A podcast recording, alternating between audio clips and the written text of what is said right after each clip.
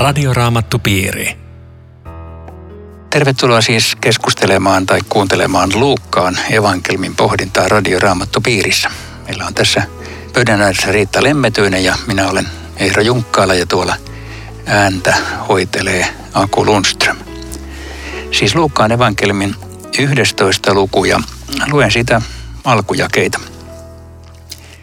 Kerran kun Jeesus oli ollut rukoilemassa, eräs hänen opetuslapsistaan pyysi, Herra, opeta meitä rukoilemaan, niin kuin Johanneskin opetti opetuslapsiaan. Jeesus sanoi heille, kun rukoilette, sanokaa näin. Isä, pyhitetty olkoon sinun nimesi, tulkoon sinun valtakuntasi. Anna meille päivästä päivään jokapäiväinen leipämme. Anna meille syntimme anteeksi, sillä mekin annamme anteeksi jokaiselle, joka on meille velassa. Älä anna meidän joutua kiusaukseen. Ja se päättyykin tähän kohtaan tämä rukousopetus. Mitä se Riitta ajattelet tästä ja rukousopetuksesta? Kiinnitin huomiota parinkin asiaa tuossa eka jakeessa. Eka oli se, että Luukas usein toistaa meille, että Jeesus, meillä on rukoileva Jeesus. Se tulee monta kertaa täällä vastaan. Ja nyt sitten on semmoinen kiitollinen tilanne, että tämä rukoileva Jeesus tulee opetuslasten joukkoon ja, ja yhdellä nimettämällä on rohkeus, että Herra, me ymmärretään, että sulta toi sujuu, mutta me ollaan heikoilla, opeta meitä. Eli mitä sä ajattelet, ihan niin kuin rukoukseen liittyisi jonkinlainen opetus. Tuleehan siinä esiin, minkälainen Jumala meillä on, kun me rukoilemme. Niin, siis to- toisaaltahan jokainen rukoilee ilman mitään opetuksiakin, mutta tämä on minusta myös kiinnostavaa, että, että Johannes oli opettanut rukoilemaan, eli sitä voidaan opettaa, ja sitten tässä kysytään Jeesukselta, että opeta sinäkin. Eli, eli rukousta voidaan myös opettaa vaikka se on toisaalta tämmöinen spontaani ikään kuin itsestään selvä, että ei siihen tarvii mitään reseptiä ei. eikä tämmöistä, mutta, mutta Kyllä niin. hyväksi opiksi soveltuu psalmien kirja tai virsikirja. Ainakin mä oon kokenut, että siinä on niin kuin paljon valmista mulle. Niin, ne on siis tämmöisiä valmiita rukouksia. Ei. Se on vielä eri asia kuin tämmöinen spontaani rukous, mutta aika kiinnostavaa minusta on se, että Jeesus antaa valmiin rukouksen. Että se on ensimmäinen ikään kuin Jeesus, mitä Jeesus antaa, että tuossa on yksi rukous, rukoile tätä. Joo. Mutta riittääkö, että rukoillaan vain tätä rukousta? Hyvä kysymys. Minusta tuntuu, että kyllähän näihin pyyntöihin sitten haluaa kertoa oman elämänsä tilanteet. Ei se ihan näin ytimekkäästi mene eikä ole tarkoituskaan, koska se on sydämen vuodattamista Herralle, niin kuin psalmeissa sanotaan. Kaikki saa tulla nyt esiin, Herra, tältä tuntuu. Joo, siis valmiitten rukousten siunaus on varmaan siinä, että siinä on jo koeteltu, mm. koetellut sanat. Siinä on jotain valmista. Ja tietenkin kun Jeesus antaa tämän, niin sen takia mm. kristillinen kirkko on tarttunut tähän rukoukseen, ja. että se on aina, aina läsnä jokaisessa Jumalan palveluksessa. Mutta sekin kiinnittää huomiota, että kun rukoilette, sanokaa näin, oli, on hyvin lyhkäisiä napakoita pyyntöjä, koska juutalaiset rukoili pitemmän kaavan mukaan. Oli valtavia litanioita.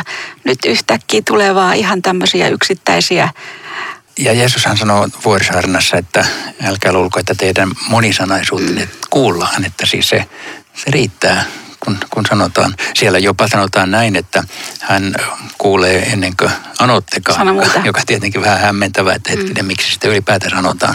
Siis juutalainen ajattelee, että jos mä oikein kovasti ja pitkän litanian mukaan rukoilen, niin sitten Jumala jostain kaukaa tulee nyt lähelle ja tajua, että tuossa se nyt rukoilee. Mutta musta on ollut oivallista tajuta se, että kun minä rukoilen, niin Jumala on jo läsnä ja kutsuu minua rukoukseen. Eikä niin, että minä rukoilen, että hän tulisi paikalle. Toi on hyvä, koska mä luulen, että aina silloin tällöin jotenkin kristillissä kokouksissakin tulee tämmöinen tunne, että meidän pitää ikään kuin nyt rukouksen volyymilla saada Jumala huomaamaan, että me ollaan nyt tässä ja, ja että sitä lisätään niin kuin sen takia, että Jumala varmemmin olisi läsnä, mutta ei se sillä kyllä mene. Ei, se on vapauttavaa tähän poikkeaa Matteuksen evankeliumista. Voisiko ajatella, mm. tai mä ajattelen, että Jeesus on useamman kerran tämän rukouksen opettanut.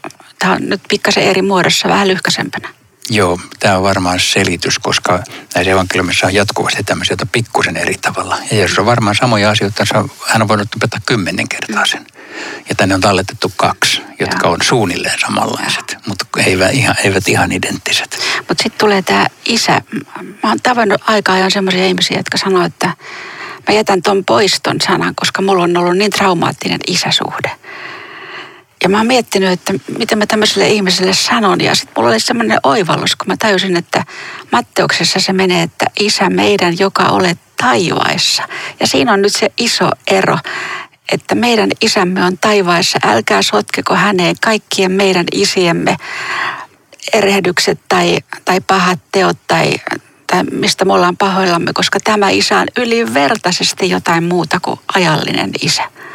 Toi on, toi on kyllä hyvä, koska tota, se isä on ihan erilainen kaiku eri, eri ihmisten ja. kokemusten perusteella, koska mehän projisoidaan niin kuin Jumalaan helposti oman isän ominaisuuksia. Jos meillä on ankara isä ollut, niin Jumala tuntuu ankaralta. Jos meillä on täysin lepsu tai poissa oleva isä, niin ei taho saada otetta Jumalastakaan. Joo. Kyllä. Joo, ja kuitenkin tämä on kristinuskossa yksi olennainen piirre, että Jumala on isä, mutta just niin kuin sä sanoit, niin silloin kun oman isän kuva ei ole oikein ihanteellinen, tämä on vaikea. Niin tämä on vaikea. Saahan sitä muuttaa, saa rukoilla Jeesusta. niin saa, ilman muuta. Mutta kun tämä on tämä rukous, joka alkaa näin, niin se on niin kiinteetä se, että miksi mä tuossa kohtaa aina vaikeinen, että milloin voisi sanoa, että kaikki mitä toivoisit oman isän, isäsi olevan, niin Jumala on kertaisesti enemmän kuin mitä sä pystyt kuvittelemaan. Mutta sitten tulee tämmöiset vähän vaikeimmat asiat pyhitetty, olkoon sinun nimesi tulkoon sinun valtakuntasi. Miten sä ymmärrät niin. nämä? Tässä ainakin niin kun käännetään katse Jumalaan ja Jumalan mahdollisuuksiin ja Jumalan valtakunnan asioihin ensimmäiseksi. Siis mun, mun rukoukseni useimmin on, että siunaa mua ja mun perhettä. Se alkaa niin kuin tällä. Ja tämä opettaa meille kyllä sen, että ensin, ensin käännetään katse Jumalan mahdollisuukset. Hän on pyhä, hänen valtakuntansa. Ja Lutherhan taitaa sanoa, että, että hänen valtakuntansa kyllä tulee, mutta me rukoilemme, että tulisi meidänkin kohdallamme ja meidän, meidän elämässämme ja meidän kirkossamme. Siis kuinka paljon pahaa on Jumalan nimissä tehty vuosi satojen aikana, pakko käännytetty ja, ja naitettu ja vaikka mitä kauheita pahaa, että Jumala on kerta kaikkiaan pyhä eikä häntä voi muovata meille sopivaksi evankeliumin eteenpäin menoa, eikö sitäkin se varmasti Sit, on? Sitä se nimenomaan on, joo. Jumalan valtakunnan toteutuminen tässä maailmassa, kun Jeesus tuli, niin hän sanoi, että nyt Jumalan valtakunta on tullut teidän keskellenne. Ja, ja siitä lähtien se on, se on täällä aina siellä, missä häntä julistetaan siellä, missä seurakunta kokoontuu.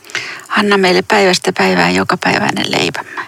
Niin, mitä tämä sisältää? Mä ajattelen, että se, tai se on kai yleensä ajateltu kristillisessä tulkinnassa, että sisältää kaikki meidän ajalliset tarpeet. Se ei ole pelkästään leivän pyytäminen, vaan koko, koko ajallisen elämän sisältö on niin kuin tässä rukouksessa.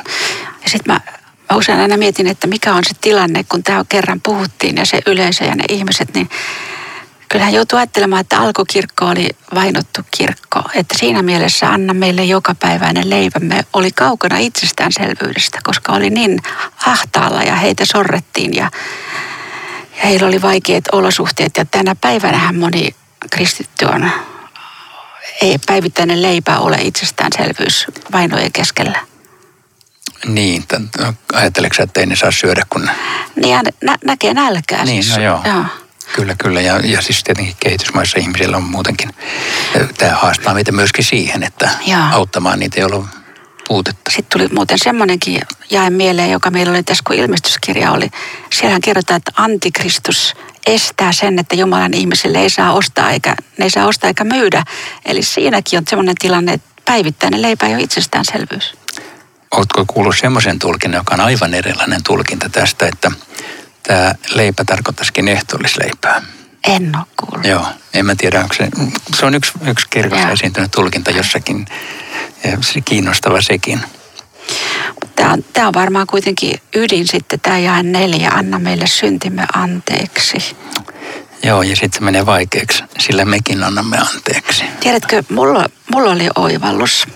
Kerro. Kun tota, mä kuuntelin luentoa raamatuopitusta, jonka Syyrian kirkkohistorian professori Jouko Martikainen piti tästä rukouksesta, tästä jakeesta. Niin hän opetti siinä näin, että, että Jeesus samaistuu meihin, anna meille syntimme anteeksi. Meidän sijassamme hän pyytää. Mutta sitten sillä mekin tässä subjekti vaihtuu. Ja se tarkoittaa niin kuin mekin, niin kuin minä Jeesus, niin kuin Pyhä Jumala, niin kuin Pyhä Henki, niin kuin me kolmiyhteinen Jumala annamme anteeksi jokaiselle, joka on meille velassa. Ja, ja, ja tämähän on se, mitä kolossalaiskirkki opettaa. Me annamme anteeksi, sillä Jumala on ensin antanut meille anteeksi tästähän on syntynyt semmoinen kuva, että, että mun anteeksiantoon perustuu se, että Jumala antaa anteeksi. Ei se voi olla näin. Joo, ei se voi olla niin. Toi on kiinnostava tulkinta, minkä sanot, tosi kiinnostava. Että mä oon ajatellut sen siis lähinnä niin päin, että, että tämä haastaa meitä antamaan anteeksi. Että vaikka, vaikka se on niin kuin, että niin kuin mekin annamme, niin, niin se, se on, muistuttaa siitä, että – että mun pitää antaa niin kuin Jeesus. Siis se haastaa mua antamaan anteeksi, mutta ei se Jumalan anteeksi anta voi olla riippuvainen mun anteeksi annostani. Vaikka semmoisiakin raamatun kohtia on, ellette anna, ei taivallinen isä anna. Mutta siihen pitää lukea seuraavaksi niitä kohtia, joissa kaikki synnit annetaan anteeksi. Eli, eli mutta se on semmoinen lainsana, että sun pitää antaa anteeksi, mutta kyllä Jumala antaa sulle ensin anteeksi. Joo, ja vaikuttaa sen, että mä joo, pystyn joo. sinne tekemään älä anna meidän joutua kiusaukseen. Niin, se töksähtää siihen sinne, ei ole enää, että päästä meidät pahasta, niin kuin Jaa. Matteuksen versio Jaa. jatkuu. Et, et maailmassahan käy tämmöinen valtava taistelu hyvän ja pahan välillä, niin tässä pyydetään, että Jumala pidä meitä hyvän puolella uskollisena loppuun asti. Teema Joo, jatkuu. Sitten jatkuu. Ja tästä tulee kertomus, jossa Jeesus kuvailee henkilöä, joka menee pyytämään lainaamaan leipää ja hellittämättä pyytää sitä ja sitten toinen antaa sen takia, että tämä hellittämättä pyytää. Ja tämä on nyt jälleen rukousopetus. Tämä on mun mielestä vähän vaikea juttu. Tietenkin siis mä ymmärrän, että kestävä rukous kuuluu kristityn elämään ja näin, mutta minkä takia Jumala tarvitsee samasta asiasta paljon rukouksia, eikö hänelle kelpaa yksi ja eikö muista sitä ensimmäistä? Mi, mi, miksi sitä pitää joka päivä täydentää? Avaa nyt riitä tässä salaisuus. Mä oon miettinyt samaa asiaa ja tota, mulla on yksi, yksi semmoinen oivallus, ihan tämmöinen arkinen esimerkki, jota mä ajattelin, että olisiko, mulle siitä oli apua. Ja se oli yksi perheen äiti, joka, joka valitti mulle näin, että heillä on neljä lasta ja kaikki on poissa kotoa.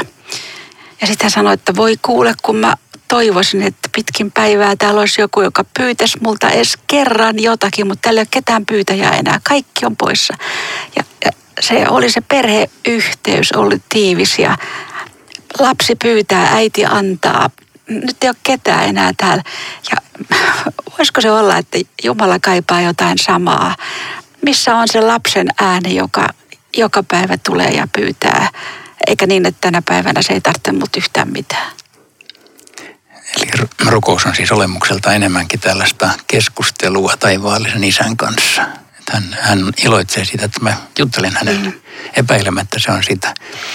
Että tässä tämä, tämä vaikeus tulee ikään kuin siitä, että, että jos jos ikään kuin rukousten määrä tuottaa sen tuloksen, niin sehän on jonkinlainen tällainen ikään kuin ansio taikka, että mä vaikutan sen sillä. Kuitenkin, kuitenkin meidän täytyy sanoa näin, että meidän tulee rukoilla yeah. siis säännöllisesti ja uskollisesti. Ja, ja tota, mutta sen luonne ei kuitenkaan, että mä saan taivuttamalla taivutan Jumalaa vastaan, vaan kenties niin kuin omaa sydäntäni siinä. Ja onhan tässä niin kuin se ihan selkeää, että Jeesus vakuuttaa, että meidän rukous kuullaan. Se on, se on jotenkin semmoinen ihan selkeä tosiasia, mikä täältä läpi tulee, että ei ole hukkaan heitetty aikaa. Joo, Joo niin on. Siihenhän tämä painottuu. Meidän täytyy oikeastaan tätä rukousjuttua jatkaa vielä tuon pienen tauon jälkeen. Tämä on Radioraamattu Piiri. Ohjelman tarjoaa Suomen raamattuopisto. www.radioraamattupiiri.fi Radioraamattupiirikeskustelu jatkuu. Riitta Lemmetyinen ja minä Eero Junkkaala tässä keskustelemme Luukkaan evankeliumin luvusta 11 ja sen alkuosasta. tätä rukousta pohdittiin äsken ja kyllähän tämä 11.9 on varmaan aika lailla avainjain myöskin tässä, että pyytäkää, niin teille annetaan, etsikää, niin te löydätte, kolkuttakaa, niin teille avataan. Siis äh, Jeesus nimenomaan rohkaisee meitä rukoukseen ja lupaa kuulla rukoukset. Mutta ainahan ei kuitenkaan kuulla. Tämä varmaan kuulee, mutta siinä on se, että kuulee, kuulee omalla tavallaan. Ja meillä on semmoinen jännä taipumus, että me saadaan paljon hyvää joka päivä, eikä me olla rukoiltu sitä. Me mennään itsestään selvästi ohi. Sitten me unohdetaan, mitä me joskus saatiin, mutta ne jää pahasti mieleen, kun meni toisin kuin mä pyysin. Ne menee jotenkin niin kuin aina mielessä. Ja tämä ei ole ihan reilu tämäkään. Niin, aivan. Jos mä aamulla rukoilen, Herra varjele mua tänään kaikesta pahasta. Ja hän varjeli. Mm. En mä huomaa siitä kiittää, että se rukous kuultiin. Ja... Mutta kyllä mä pidän tätä aivan mahtavana tarjouksena Jumalan puolelta. Sanon teille, pyytäkää, niin teille annetaan. Ja yhdeksän, etsikää, niin te löydätte. Kolkuttakaa, niin teille avataan. Että onhan tämä valtava arvostus ihmiselle, että Jumala antaa tämmöisen mahdollisuuden ja, ja tavallaan niin kuin alleviivaa, että meidät, meidät on tarkoitettu niin näkyvään kuin näkymättömään maailmaan samalla kertaa. Joo. Onko sulla paljon semmoisia täsmä, täsmärukouksia, johon sä joko olet saanut tai et ole saanut vastauksia? Semmoiset, että voisit ihan konkreettisesti Enemmän on niitä, että mä en ole edes tajunnut pyytää ja mä olen saanut.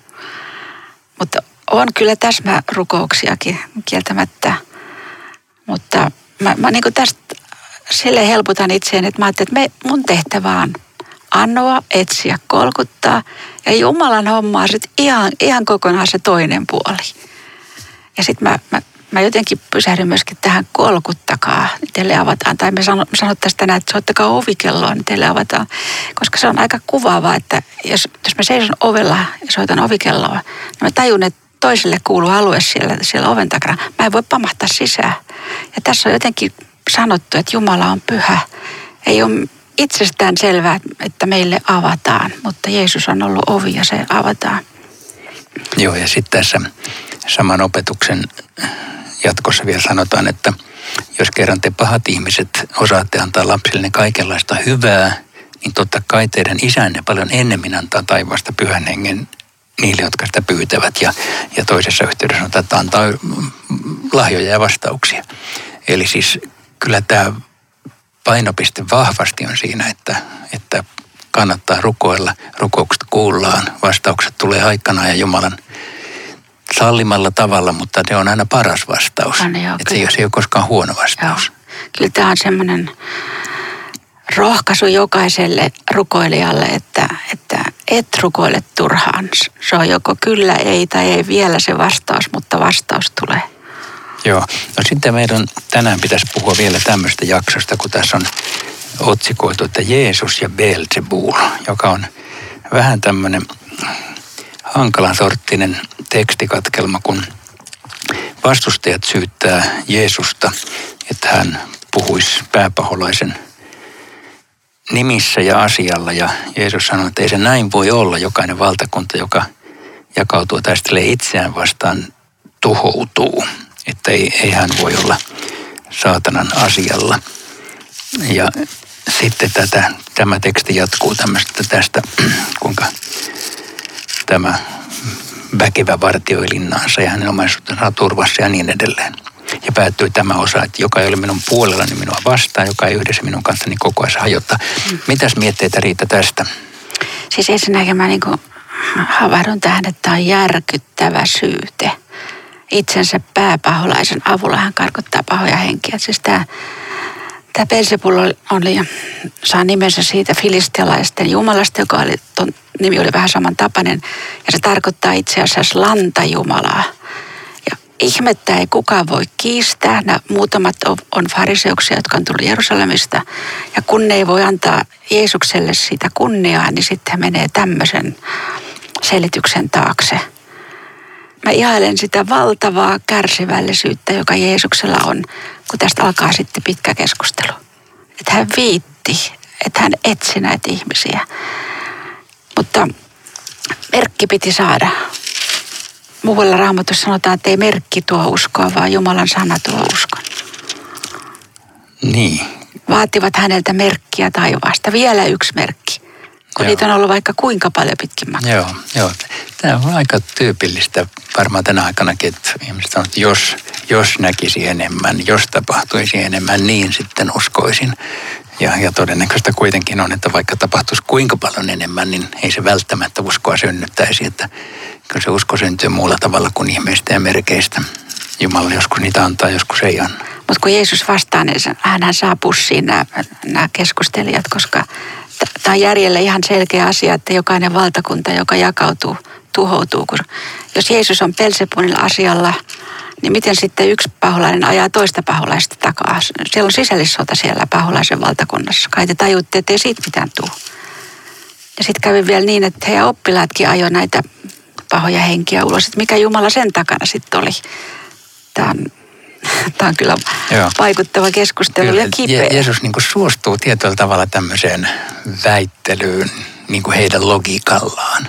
Että tämäkin on kiinnostava sikäli, että mä oon viime aikoina pitänyt luentoja tämän tyyppistä aiheesta, kuin että kuinka järkevää on uskoa Jumalaan. Ja, ja siinäkin pohtinut tämmöisiä järkisyitä, joidenkin järkisyiden perusteella se tuntuu epätodennäköiseltä, että Jumala on, mutta joidenkin, että se on hyvin todennäköistä. Ja kyllä tämmöistä ihmisen pohdinnat pitää vakavasti ottaa. Ihmiset miettii niitä nykyisin ja, ja Jumalan uskominen on harvinaisempaa kuin aikaisemmin. Mutta ei me loppujen lopuksi ikään kuin tällä tämmöisellä perustelulla ketään uskoon saada todennäköisesti. Se, se usko syntyy muulla tavalla, mutta se voi raivata esteitä pois. Ja Jeesus tässä niin kuin käy tämmöiseen debattiin ikään kuin heidän äh, ehdoillaan. Että se on, se on aika, aika kiinnostava, että tosiaan mulle viestittää sitä, että kyllä me voidaan yrittää käydä keskustelua faktatasolla ihmisten kanssa. Onko järkevää vai eikö ole järkevää ja mi- mitä tämä usko on ja mitä se ei ole. Joo. Ja tässäkin tämä Jeesuksen perustelu, että ei voi olla, että saatana taistelee saatana vastaan. Niin, siis jos ei saatana ollut tämän ihmeen takana, niin sitten se oli Jumala. Eli myöntäkää se. Joo. Siinä on teille merkki. Ja sitten tässä on myöskin se, että se saatanan todellisuus, että se, sekin on olemassa. Niin on. Siis sitä ei ikään kuin pelata ulos, vaan että tämä on, me olemme tämmöisessä maailmassa, jossa on, on pahan valtakin olemassa, mutta Jeesuksen valta on aina suurempi. Kun väkevä mies vartioi linnaansa ase kädessä. Tässä on oletettavasti kuva paholaisesta. Varmaan. Me ajatellaan, että linnassa on semmoiset roistot, mutta tässä olisi vähän niin kuin silleen, että, että joka Jeesuksen hylkää, niin hän on tavallaan tämän kuvan mukaan linnan asukki. Niin, mikä tämä linna on? Onko se kuninkaan linna vai, vai vankila? Niin, meille linna on usein vankila. Joo. Mutta sitten on jäi 23, joka ei ole minun puolellani ja minua vastaan, joka ei yhdessä minun kanssani kokoa, se hajottaa. Tämä on siinä mielessä kiinnostava, että siitä nyt ei ole kovin montaa viikkoa, kun me luimme Jeesuksen sanan luvun 9 jakesta 50, että joka ei ole teitä vastaan, on teidän puolellanne. Tämä on ikään kuin päinvastoin. Tähän, tähän jää vähän tämmöinen jännite. On kyllä Rita selitystä. Musta tuntuu, että sulla on hyvä selitys. Mä muistan, että sä olisit jotenkin vihjannut viimeksi, mutta et avannut vielä täysin. Niin, ja mä, joo, tuota, nämä on eri tilanteet. Siis tässä yhdeksännessä luvussa oli se, että nämä, me yritimme estää häntä, koska hän ei seuraa sinua meidän joukossamme. Se oli joku, joka teki, teki samaa, mutta ei kuulunut meidän porukkaan. Ja Jeesus sanoi, että älkää, älkää heittäkö sitä ulos, se seuraa Jeesusta, mutta eri tavalla kuin te. Ja tämä viesti on mun mielestäni tärkeä kristityille, että jos joku tulkitsee uskoa vähän eri tavalla, niin älä heti sanoa, että se on väärässä. Mutta sitten kun me tullaan tähän Belzebuli-tekstiin, niin tässä, tässä on kysymys aivan eri kategoriasta. Tässä on kysymys siitä, että paholaisen kanssa ei olla samassa porukassa. Et silloin kun joku tulee toisen hengen kanssa liikkeelle, niin se, se on, silloin, silloin ei ole ollenkaan niin kuin sama, sama revirin sisäpuolella. Että, et tuota, harhaopit on harhaoppeja ja, ja silloin kun lähdetään uskosta ulos, niin silloin, ollaan, silloin ei tehdä kompromisseja. Hyvä selitys. Ja oikein. Viittasi vielä tuo jakeeseen 22, jos toinen vielä väkevämpi hyökkää hänen kimppuunsa. Tähän tarkoittaa, että totta kai Jeesusta, missä Paavali kirjoittaa, Kristus Jeesus on tullut tehdäkseen tyhjäksi perkeleen teot. Ottaa häneltä aseet. Paavali puhuu henkivalloista ja enkeleistä, pimeyden voimista. Mutta sitten Sitten on tämä 24 ja 26. Joo. Vähän mysteeri, On joo. mysteerijakeita. No jos mä luen sen, se oli jakso, niin kun saastainen henki lähtee ulos ihmisestä, se harhailee autiolla seuduilla ja etsii lepopaikkaa, mutta ei löydä. Silloin se päättää, minä palaan kotiin, josta lähdin. Kun se sitten tulee ja löytää huoneensa lakaistuna hyvässä järjestyksessä, se hakee seitsemän vielä pahempaa henkeä. Ne tulevat sisään ja asettuvat sinne asumaan. Näin sen ihmisen tila on lopussa pahempi kuin alussa. Mi- Mitä, mitä sä ajattelet, että tämä oikein tarkoittaisi? Ensinnäkin mä kuvittelen, että Jeesus kertoo pahan maailmasta sen verran, kun meidän pitää sitten tietää. Hän, hän on sen hyväksi nähnyt. Ja sit, sitten mä päättelen tästä, että tämä saastainen henki, eli paholainen, on valtavan sitkeä. Että se on ajettu jostakin ulos. Se nimittää sitä vielä kodikseen. Nyt se yrittää sinne vielä uudelleen. Ja sitten sit se on hyvässä järjestyksessä. Eli, eli se on tavallaan niin kuin puhdistettu se koti. Sanotaan nyt, että riivaajasta on ajettu pahat henget pois, mutta siellä ei ole isäntää. Se on tyhjä. Ja sen takia sillä pahalla on vielä mahdollisuus ry- rynniä sisään, koska ihminen ei ole tavallaan, me sanot, sanoa, tehnyt ratkaisua. Jaa, siis tota... Mikä, Se on jäänyt niin kuin puolitiehen. mikä, mikä on jäänyt puolettiin? Jos mä kuvittelen tämmöistä tilannetta, että meillä on joku kokous ja Jumala on koskettanut jotakin ihmistä, joka ei ole uskossa, että hän on parantunut. Niin se, jää, se paraneminen jää puolitiehen, jos siitä ei synny usko Jeesukseen. Tässä, tässä olen Herra, ota minut ja elämäni. Että se on t- tämä vähän samantyyppinen tilanne, että se on tyhjä. siis, mutta siis voiko, voiko ihminen olla niin kuin, että se ei ole, se ei ole joko taiva, siis että pahan, pahan vallassa tai Jeesuksen vallassa ei sinne mitään välimuotoja ole. Niin ei olekaan. Mutta sen takia tässä tapahtuukin sit se, että se tyhjä tila täytetään. Okei, joo. Ei, otetaan tämmöinen tilanne, että joku on alkoholista vapautunut ja sitten tulee tämmöinen uusi rynnistys, nämä pahat henget tulee. Niin kyllähän siinäkin on semmoinen tilanne, että tota, onko siellä nyt kapasiteettia sanoa, että ei kerta kaikkiaan, ei ketä herraa minä nyt tässä palvelen. Tai uskottomuus tai joku tämmöinen, että Joo. Toi, toi voi olla hyvä selitys. Mä ajatellut tämän, mä en tiedä onko se sama asia vai eri asia, että, että tämä voisi kuvata siis sitä, että, että kun joku on kerran tullut uskoon, niin sitten paholainen on her- hermostunut siitä, yrittää niin kuin saada takaisin luopumaan ja sitten jos, jos se päästetään sisälle, niin se on entistä pahempi se tilanne. Eli tässä on niin kuin samalla varoitus tämmöistä uskosta luopumisesta, ettei käy pahemmin kuin ennen. Mutta joo, se on varmasti, tämäkin on ihan oikein, kun tässä on tämä asiayhteys, on tämä riivaa ja taitaa ulos. Joo. Niin mä kuvittelen, että se ei ole vielä se viimeinen vapautus, että riivaajat on poissa, vaan ketä herraa minä nyt palvelen tämän jälkeen. Okei, so- sovitaan, että toi on oikea selitys. Joo, hyvä. Mennään tällä ja meidän aika on nyt loppumassa, jotenka nyt me vielä hiljennytään rukoukseen. Herra, kiitos siitä, että sinä olet herrojen herra ja kuningasten kuningas. Sinä olet pahan voittaja ja me saamme tänään uskoa siihen. Sinä olet myöskin rukouksia kuuleva Jumala, rakas taivaallinen isä, parempi kuin kaikki ajalliset isät. Kiitos tästä valtavasta lahjasta tänään me tuomme asiamme ja itsemme sinulle ja sinun haltuusi ja pyydämme vastaa pyyntöihimme ja anna meille läsnäolostasi tuleva siunaus. Aamen. Tämä oli siis Radioraamattopiiri tällä kertaa ja tervetuloa viikon päästä kuuntelemaan lisää. Radioraamattupiiri. www.radioraamattupiiri.fi